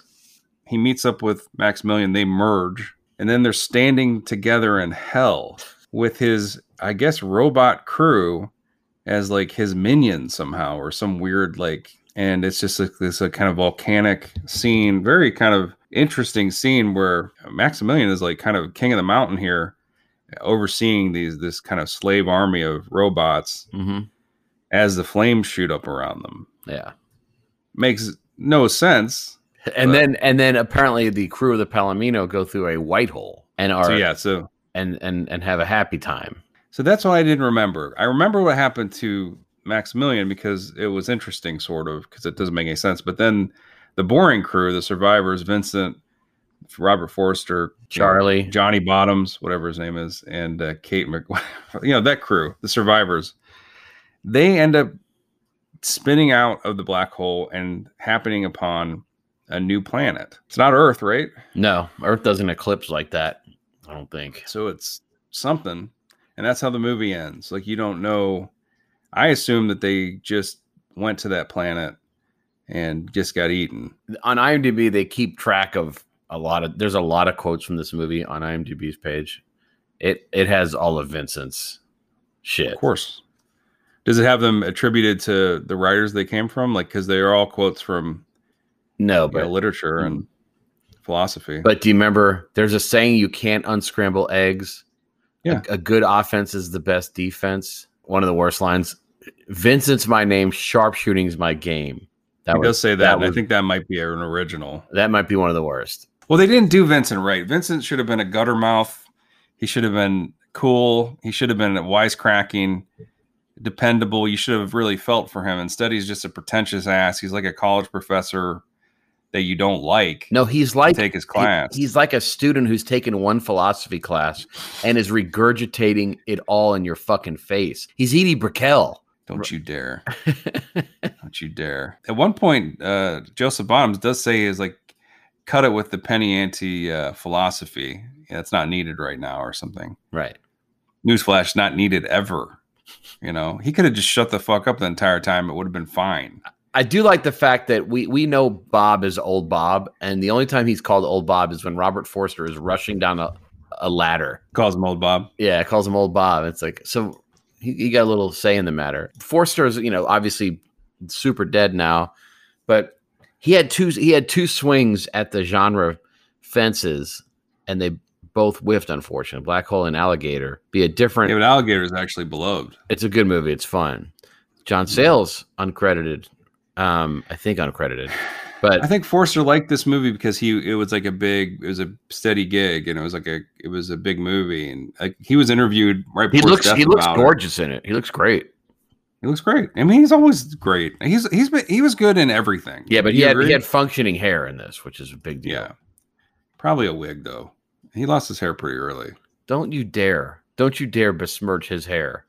Let me zoom in. He had been interviewed right before he died for this. I read an article and it was great. Like it was, and that Joseph Bottoms was interviewed. He was he was really funny in the interview, and they all had fond memories. It was the director Forrester and and uh, Bottoms talking about this, and and just saying how it was kind of messy, but it was everybody was excited to make it, and the sets were cool and all that stuff. You know, nothing spectacular, but they were kind of looking back on why it didn't succeed and all that stuff. No, it's it's actually really good because the the the, the guy that wrote the article did a nice remembrance of Forster because he died like soon after that interview. He's one of the greats. Uh, one of the greats. I think he's from Pittsburgh. Truly one of the funniest. Like he was, he could be in comedies and and dramatic stuff. He always was good. He was fantastic in. uh He showed back in Better Call Saul, right? A little better of the movie. Which one? He was Or in probably both. Uh, he's definitely. I think he's in both. This is- And then he But was El in that movie Camino. that- I know he's in El Camino because he died like the week it came out. and then he was in um the movie that we did the the werewolf movie we did. Yeah, and and to and to quote you, a chameleon. He was he should have won awards for Jackie Brown. I I think that's such a fantastic performance. And I remember him being great in Medium Cool too. I remember that was a cool movie. Yeah, and that was ten years before Black Hole. I don't think I ever saw Medium Cool. It's. I think they may have even done a, a criterion of it by now. But we uh, need to dip back into that one. I know that some guys come into this show to to really get the the, the super download. You know, to really be given the definitive uh, estimation of a film, and we didn't do that today. What are you talking about? Yeah, we did. Oh, You're welcome. all right. so you're in the tattoo parlor. It looks really cool on the outside. On the inside, it's shit. They they they really took the black hole seriously, Yeah. and uh, they're like, okay, what do you want to put into your body? Into. Yeah, Yeah. Onto. Yeah, some inked inked inked artwork on your flesh. Mine's easy. On every single orifice I own, on the on the on the rim of it, some they've they've just they do a little tiny cygnus on the precipice of every hole I have. It'll take a while. I, I don't well, I mean, I don't know if you know how the body is, but there's not a ton. But it's hanging on for dear life on a couple of my holes. The Cygnus? Yeah. Is it the Smash version or the pristine version? Or would you vary Pristine. it? Pristine. Did you John by the way, movie. did you watch that viral video that Robert Forster did before he died? Down with the Cygnus. It was like a you send me the link? I missed it. I would just get a black box on the back of my neck, just like pitch black box, just on the back of my neck, and walk around like tough. Everybody's like, "Man, that's a cool tattoo." You know, like everybody would say that. And they just like, I'd be at the mar- supermarket and then you just, I just, I feel them staring. Like, Somebody would like kind of tap me on the sh- shoulder after COVID, obviously social distance, no longer a thing, and say, uh, man, that tattoo, it's cool. It's just, just so, it's just so basic. I just love it. Like it gets cooler. Uh, it's the overture from the black hole. Remember that sequence? The beginning for two and a half minutes? Yeah. It's like uh, That's what I'm about. It's like yeah, uh, you know, the scene that's all about sound. Here's the picture of it. I'll take your confused silence as, yeah, that is fucking cool. I'd strut out of there. You know, probably two arm and both in both arms that have those uh those baskets. You know that you get. You know, the whenever you're just at the store for a short trip. Yeah. I'd I have to get a lot of loose collared shirts to really show that bad boy off. Yeah. Yeah. You know. Tattoo artist like, so uh, you want a, a black rectangle for your black hole tattoo? Just did I Did stutter? I stutter? said the same exact thing. Um, all right, so look, you've been put into the movie. You're in the black hole. yeah, I felt like that when we were watching it. What shape does your uh, performance take? Have you thought about this before we started? I mean, since birth. Did you ever play Black Hole when you were a kid? Yeah. So did you ever? Did you, who? Who? What character did you play? All I remember is I would do the sentry gun thing with my Yeah. hands. That was uh, You probably play Star, I probably did. Mhm. the Darth Maul of this movie. I It was so weird because sometimes we play Lost Boys, and I also played Star there, so I'd get them mixed up from time to time. I'd be laying next to a feral child. I was like, "Am I playing Black Hole or what is his name in it? Laddie?" Laddie noticed. who would you play? So I'm a he. Uh, Reinhardt's a sneaky one. You know, he's a sneaky one. That Mm. that Sly Fox. He's uh, you know, he's been taking all these these former crew members and turning them into these automatons, but he's kept one back, turning it into a sex machine. You know, he's got he's got to while away the years. You know, on top of something. And Mhm. uh, that's that's my lot in life. I'm a crew member who has been turned into his personal sex. You know, so I'm still I'm still wearing the cloak. I still got the shiny face. Don't worry, I've still got a super shiny Destro face. But uh, I am pinned to the bed forever, and uh, by who? by Reinhardt? by chains. Like I'm I'm chained. Like I'm a, I'm a, sexual thing. I'm Gerald's game in it you Mm. know. But I'm but he he was his his most effective coup de grace was to not ri wipe all my memories. So I was still thinking a little bit while this is happening, and I'm just you know I'm off in another place. And um, he you know it's funny because you talk about ESP. He is bonded to, with me with ESP, Hmm. and I keep saying, and I have to call him Daddy. I'm like, Daddy, you're going to be squashed by a screen. And it just gets him even more enraged in the in the pants. He's like, "Oh, say it again! You're gonna get squashed by a screen." And he's like engorged, and he's like, Mhm. you, you know, he's like big bopping around the ship with new vigor. And finally, um, when he gets the when the screen lands on him, he ESPs it to me, and I have my release, Hmm. and it's something to behold. You're playing a long game on that. Super, Yeah. yeah. And then I, f- I fill my mask with steam. Well, I'm I'm the the the first Maximilian prototype, the one that they went for. that he that I was having a tough time because I'm you know I'm supposed to be the I'm the tough I'm the robot tough. That's who I was designed to be. I was the intimidating tough. But they stuffed me in a closet and then they replaced me with the the Maximilian, the actual intimidating robot. Because the crew stumbles on me, they open the closet. There I am. I'm plaid. I look exactly like Maximilian, except I'm plaid, and I'm permanently upside down. So that's me. That's my character. When they open the door, I get confused. I'm like, did am I did Maximilian die? Am I am I back on the on the job? Is is it guys? You know, and I can talk, yeah, and my little eye visor actually is a mouth. yeah. It's another bad design, but it isn't time, and they just slowly close the door. And then me. and then you're like, and and originally you're really upset because you thought they just showed up with two bowls of eggs, because instead of you have egg beaters instead of spinning Mhm. blades. So they just when breakfast comes rolling around, they come in and they pull the plaid Maximilian out to beat them eggs. And I'm in with I'm in with earshot of your sex room and your sex robot, and I'm trying to figure out a way to plaid myself to death. but I keep my I accidentally keep giving myself more power and juice Yeah, and elongating my life. That's how inept I am. But I'm yeah, that's what I would be. Well, I don't know what my name would be. It wouldn't be Maximilian. Why why did they call it Maximilian? Like because it was a coincidence, right? They they they cast Maximilian Sh- uh, Schell, yeah. who eventually went to hell in this movie, but that's not why they named that robot. That robot was already They just changed the spelling to match his name. Yeah, Why did they? Why did they decide to name the robot that? and your guy over here is the worst shit. Mhm. He listens to the podcast. He's like, uh, the spinning Charlie horse is not in the Kama Sutra of fools. You know, like I keep trying to position a position that we've created. then the, then the, the the doors open and Vincent's there and he says one thing and I'm like, I am not the worst robot in the universe. Yeah. Finally, there's proof. Look, you've been given the financing to do your own sequel to the Black Hole. What you what you gonna do? I mean, I guess I'd just file for bankruptcy up front, you know. just get it over with. Quite literally, the smartest answer we've ever had in this show. Why go through it? Why put myself through it? Let's cut to the chase. I mean, it's certainly not set up for a sequel, really. I mean, they are I guess they absolutely are- is. It absolutely is. Like, what's interesting about the characters? They are. It's starting off. It's it's like to explore new worlds and and all that. That's the whole. It's setting up a Star right, but if you like the characters, it would be so totally set up for a sequel. But you don't care what but, happened to those. but they think you do. They think you do.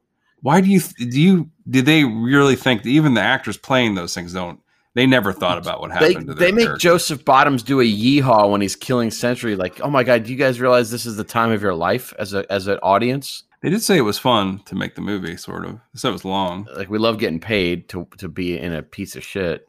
Uh, well, my sequel for sure. You know, they, they've it's that you zoom in on a planet that they land on. It's this tropical planet, right, with these weird plants and a strange foggy atmosphere. And you see you see the the probe you know, sitting upright. It's got little moss growing around its feet, so you know that they've been there for a while. The crew. Mhm. And you meet back up with our heroes. You have Dan Holland, the captain, played by Robert Forster. He's there. He's got a s- fresh beard. Mhm. Um, has arm around Captain um, Kate McCrae, who's got long, lovely blonde hair now. She doesn't. She grew her hair out. Mhm. She's got a pet alien lizard on her shoulder Hot. that you know that's just like that. She's like we kind of you know started making inroads with the animals and the and the reptiles, whatever the creatures of that planet. Um, Joseph Bottom, uh, whatever, what's his name? Sam. Uh, Pizer. Oh, the char- oh, the character Charlie. Yeah. He's out there fishing. He has a rudimentary fishing rod. He's trying to capture large fish for dinner. And then Vincent's there with a uh, with a gigantic beard as well. Like he had, he also grew a beard. Just indicating that they've all been there for a long time, right? Mm-hmm. And um, you know, at some points we didn't mention that some of the crew rides with Vincent. Yes. Like he kind of carries them around, which I did like. But you did like um, it. Of course. Because that's probably one of the things when I was a kid, I mean, I'd love to ride a robot, fly with a robot around. Don't you think? That'd be great. Anyway, so they're on this island and uh, they're trying to just survive. Like they don't really have anywhere to go. They don't know what to do. They black holed themselves to this planet. Mhm. And so, um, unfortunately, there's a serial killer on the planet Of course. and he kills the crew within the first 10 minutes of the movie and then we get to watch a hero's journey for the rest of the time i don't really know what to do But he's the hero. He kills them and it was is that a question he's the hero yes but that's i haven't really thought of thought, thought it through I, I mean i guess you don't have to think it through because that's what they did for this movie right. they just improvise the ending. That's what I'll do. I know he can travel back through the black hole to Earth, you know, land at Earth, and then um, he tells he he gets on a loudspeaker and tells the entire world what he did, and they celebrate him like a with a hero's homecoming. And the women are like, "Tell us how you kill Vincent again, slowly." And he's Yeah. he's actually fashioned a, a, a, a like a, a backpack out of Vincent's face. You know, he's got like he's got like a little cute little Vincent head that he keeps trinkets in. It's like Uh, I like I'm open to ideas. Okay, so- that's what I'm saying. I like it. Yeah. Um, mine is sort of metaphysical. You know, you say that they sort of torch on uh, Stanley Kubrick's 2001 to some extent. They come out of this warp and they're looking at this eclipse and everything's all dreamy and stuff and distorted. And um, so, this this this dead silent. You know, like space is quiet as fuck. And there's like the first 15 minutes of this movie is silence, completely dead silent, no overture, Mhm. and and it's just the crew looking with a lot of consternation and looking out the at the at the portholes, and Vincent's looking around, and they're like, you know, and then sound starts to restore, and then they they're crushed like a tin can by the by the forces of of the of space, and and a voice booms in and says, "You guys died." Mhm. and they're squished into it, and then into a like a this you know just like a quarter sized piece of metal just drifting in space Yeah. and then it's just a beautiful terrence malick esque journey it's like the apple screensaver of us just going It's already beautiful. yeah, going through the up cosmos yeah and it's Yeah. it's an hour and 40 minutes of beautiful music and beautiful scenery of space and as you watch it you, you calm you you achieve a, a state of zen as you realize you'll never have to see vincent again Kind of like Alec Baldwin when he meditates, you know, with his wife Hilaria. Achieve a sense of. I, that, you could call it porthole instead of black hole, Yeah. right? Because you, you mentioned porthole. They're looking out the porthole before they get crushed. That's too bad they don't get to go to that planet where Vincent grows a beard. like like in that Transformers movie. That's right. Well, the robots did have a beard, right? Yeah. I never saw that one. Smart man. Mhm. Um, That's the one with T.J. Miller. I don't remember. No, I think it's the one before that. So the credits have ended, and lo and behold, they've added a stinger to the black hole. Yours would be a perfect. That yours would have been a perfect teaser, like a little stinger. You're right. I got this though. You know, so remember, I remember back when um, Maximilian and Reinhardt were in hell. Mhm. Pull back, pull back. You, know, you see the you see the volcano, see the people moving around. Pull back, pull back. Uh oh, we're starting to see the edges of. They're in a room. They're not in hell. Mhm. They're in the new Acapulco section of Epcot. Oh wow! Yeah, they're in the new Acapulco section of Epcot, and they're just part of the the fixture there. You know, it's people dining. You know, beautiful. Acapulco. What's that? I never heard it said like that. yeah, it's just a little tourist spot, right? What are you doing, Kitty? I thought it was like oh, was that Poco or something? Acapulco. You know, it's like a it's a tropical location, Acapulco, Sure. And uh Maximilian uh looks. You know, he's got Reinhardt inside him, and he, one of his little hands rubs his belly, and and then the voice of Maximilian Shelley's like, "Tell you what, that black hole's done a number on my tummy. I could go for some pineapple chicken right now." And then he zooms down the mountain to the to a table where they are treated to an, an, a delightful meal by one of the wait staff. And then it pulls back, and we see Epcot has just added this new Acapulco section, and uh, they won. They did not go to hell. They went through the black hole and landed in Orlando. Yeah, I mean that's they did. E- E- Epcot is kind of one of those places that you'd think that would just get just their luck. They'd get like the black hole.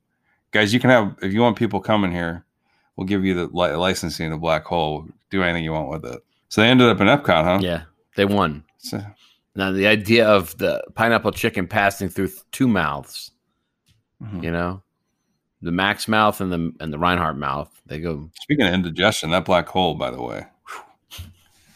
You think my what about my my scene? Because I would want to do something in hell too. they zoom in on the now clad in Maximilian, um, Captain Reinhardt, Hans Reinhardt. And he's just his eyes are staring out through the visor. He's like, "How could this get worse? I'm in. It's hot. I'm in a metal casing. I'm in. A, I'm in this robot of my own making." I'm uh, this is the worst. This is a fate worse than death. I got these little people, these like faceless minions to keep me company. This is torment. This is this is eternal. This is hell. And Satan all of a sudden starts hoofing up the mountain, carrying something on his back. And Reinhardt's like, "Oh fuck, how could this be worse? Like here comes Satan. Are you ser- Are you shitting me? You know." Satan gets up there, he's like, "Hey, what's up?" And he plugs in a TV, pops in a VHS of the black hole, and he says, "Hey, this this is to keep you company. Here's the movie. And so then he has to. That's his. That's his fate. Is he has to watch this movie over and over again. It's a funny joke if you really think about it. Hilarious. Bald one. Your account is burgeoning with money. You have been granted the ability to have your own business related to the black. Right. I know you've been thinking about this a lot. How you spend that coin? I'd start a. I'd produce Halloween costumes for this movie Okay. and uh, for current day. And the lineup's insane. Like you can, pe- kids can finally be the black hole characters for Halloween. Okay. Be Harry Booth. Nice. You can be Dan Holland, the captain of the ship. Can be Dr. Kate McCrae if you want. Mhm. Can be uh, Pizer. What's his first name? Chris. Charlie. What's his name? We, Charlie Pizer. Can even be if you want. You can be uh, Hans Reinhardt. And the big one, the big one is, uh, of course, Alex Durant, Dr. Alex Durant, Anthony Perkins' character. Mhm. You're supposed to say, well, what about Maximilian? Where's your Maximilian costume? Where's the? Where's your Where's your robots? No, we didn't. We didn't. We didn't put those out. Just the good. What about the what about the half robot, half human? No, we didn't do those. How about uh old Bob? Can you wear like an old Bob hat with his googly eyes? No, we didn't do that. We just figured everybody would want to be a, a Dr. Alex Durant. What about Borgnine? Yeah, you, He's in there. Yeah, so you can be Harry Booth. Yeah, absolutely. Right. Right. Vincent. Nope. Sentry. What about a Sentry? Star. No. Mm-mm. You know those cool guns though that Yeah. that the robots have? Yeah. Didn't make those.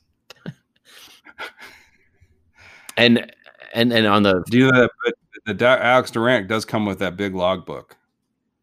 but not shreddable. No, it's just it's like a blow up. You just you have to you blow up, you know, you just blow into it. Makes a makes a almost like a beach ball looking book. so yeah, that that I, I and then uh yeah, I think the kids will go wild Right. a little bit. They can they can be one of their favorite characters, Dr. Kate McCrae. It's weird that you had. Run around Halloween. Yeah, you're, Hmm? you're, it's weird when you see the costume. Remember back when we were kids when they had those costumes? I mean, memorable suits, Nick. Memorable spacesuits for sure. I mean, you remember her suit? Harry. No, hers. Her suit. Yeah. She was. They were like, you know what? You're gonna. Don't worry. You're gonna be tan. We're gonna make you a tan suit. Yeah. For, Do you, n- Oh, remember when we were kids when they would they would just basically have a plastic half head and a string holding it on? Okay, so yeah, me and my favorite Halloween costumes of all time. Yes, I do remember the Star Wars. I wanted the Star Wars costumes so much. My parents said they were too cheap. I think I got one one time, which was an I got an X Wing fighter. That was it. you want to talk about Maybe I got Luke. Luke would have been my dream. I might have gotten Luke. What about you? just the imagine just the lack of imagination in those costumes was just astonishing. I love those costumes. They smelled horrible, but I love them. And then, like the best is you'd be Luke Skywalker, but it wouldn't come with a lightsaber or anything. It would just come with the clothes and the mask. Right. And the clothes were I used to stare. The clothes were bad. Huh? The clothes were bad. I used to stare at those costumes in the store. I wanted, I needed them. weren't they you know? weren't they not even clothes? Weren't they like a vinyl pullover type of thing? Probably, yeah. It was. I think they were plastic. You're vinyl. Yeah, you're right. The thing that's weird Yeah. about the black hole thing, th- these these costumes is they're similar to that, and then you could they Mhm. come in two variants, which I thought was Mhm. very strange for a Disney costume.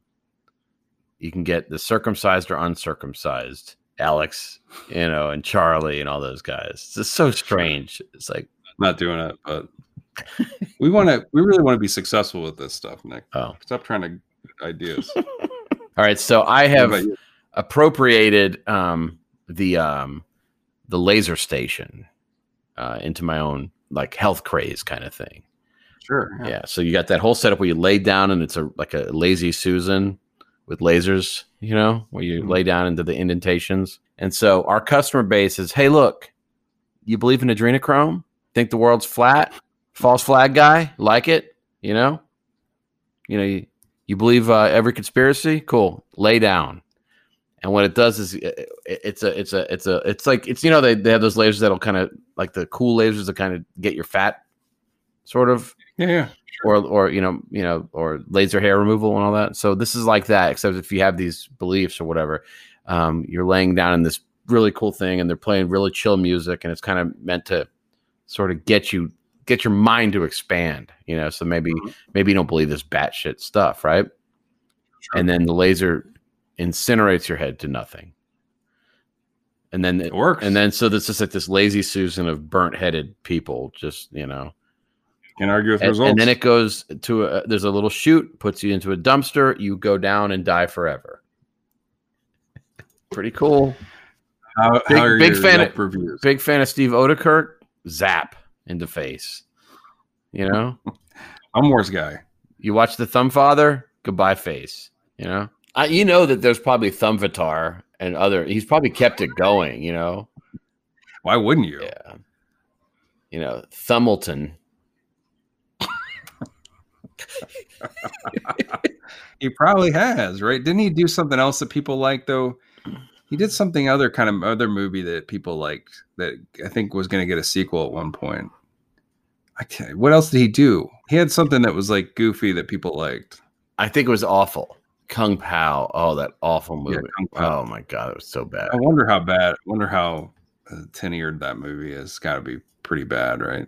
Yeah, he danced in that one movie as a cop. he wrote the he wrote like. the Bruce and Evan Almighty movies. He wrote Patch Adams. Did he Nutty really? Professor. Nothing to lose, which I like. He wrote. That's what I'm saying. Yeah, he- It was nothing to lose. The Martin Lawrence and uh, yeah, he is in that movie for a second to play that dancing security guard. How's his co- How's his COVID been? he did Thumb Wars: The Phantom Cuticle.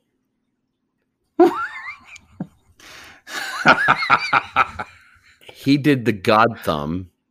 He did Yep. Bat Thumb, Franken Thumb, the Blair Thumb, well, we have to watch the Blair Thumb. Thumb Tanic, We have to watch the Blair Thumb. Actually, I'm interested. Thumb, Thumb Tanic. Thumb Wars: The Thighs of Sky Skipper. Holy shit! He did something recently. The thighs of Sky Skipper. That's what he said. That's what is that from like 2020? Yeah, when is the Blair Thumb? When is that one? When when did he make that? 2002. So he's still doing it. You're right. What else is he? Is he doing? Is he? Is that his soul? Let's see. Let me see. He's supposed to do a sequel to Kung Pow at some point too, which I never saw. He's got Nomad Thumb Thumbland. He has Francis McThumbland. She's in that. Francis McSorhand.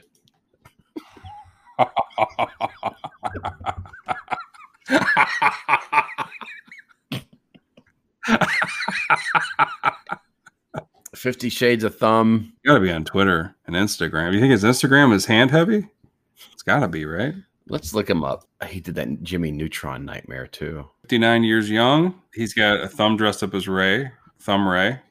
Are you serious? He's got Dark Ray as a thumb. Thumb Blow Run, yeah. Princess Bunhead. I wonder if it's a short. They're all short. of They're not feature length. They're all shorts. I thought he actually had a feature length one or two. Are you sure? Oh God, I hope he he doesn't.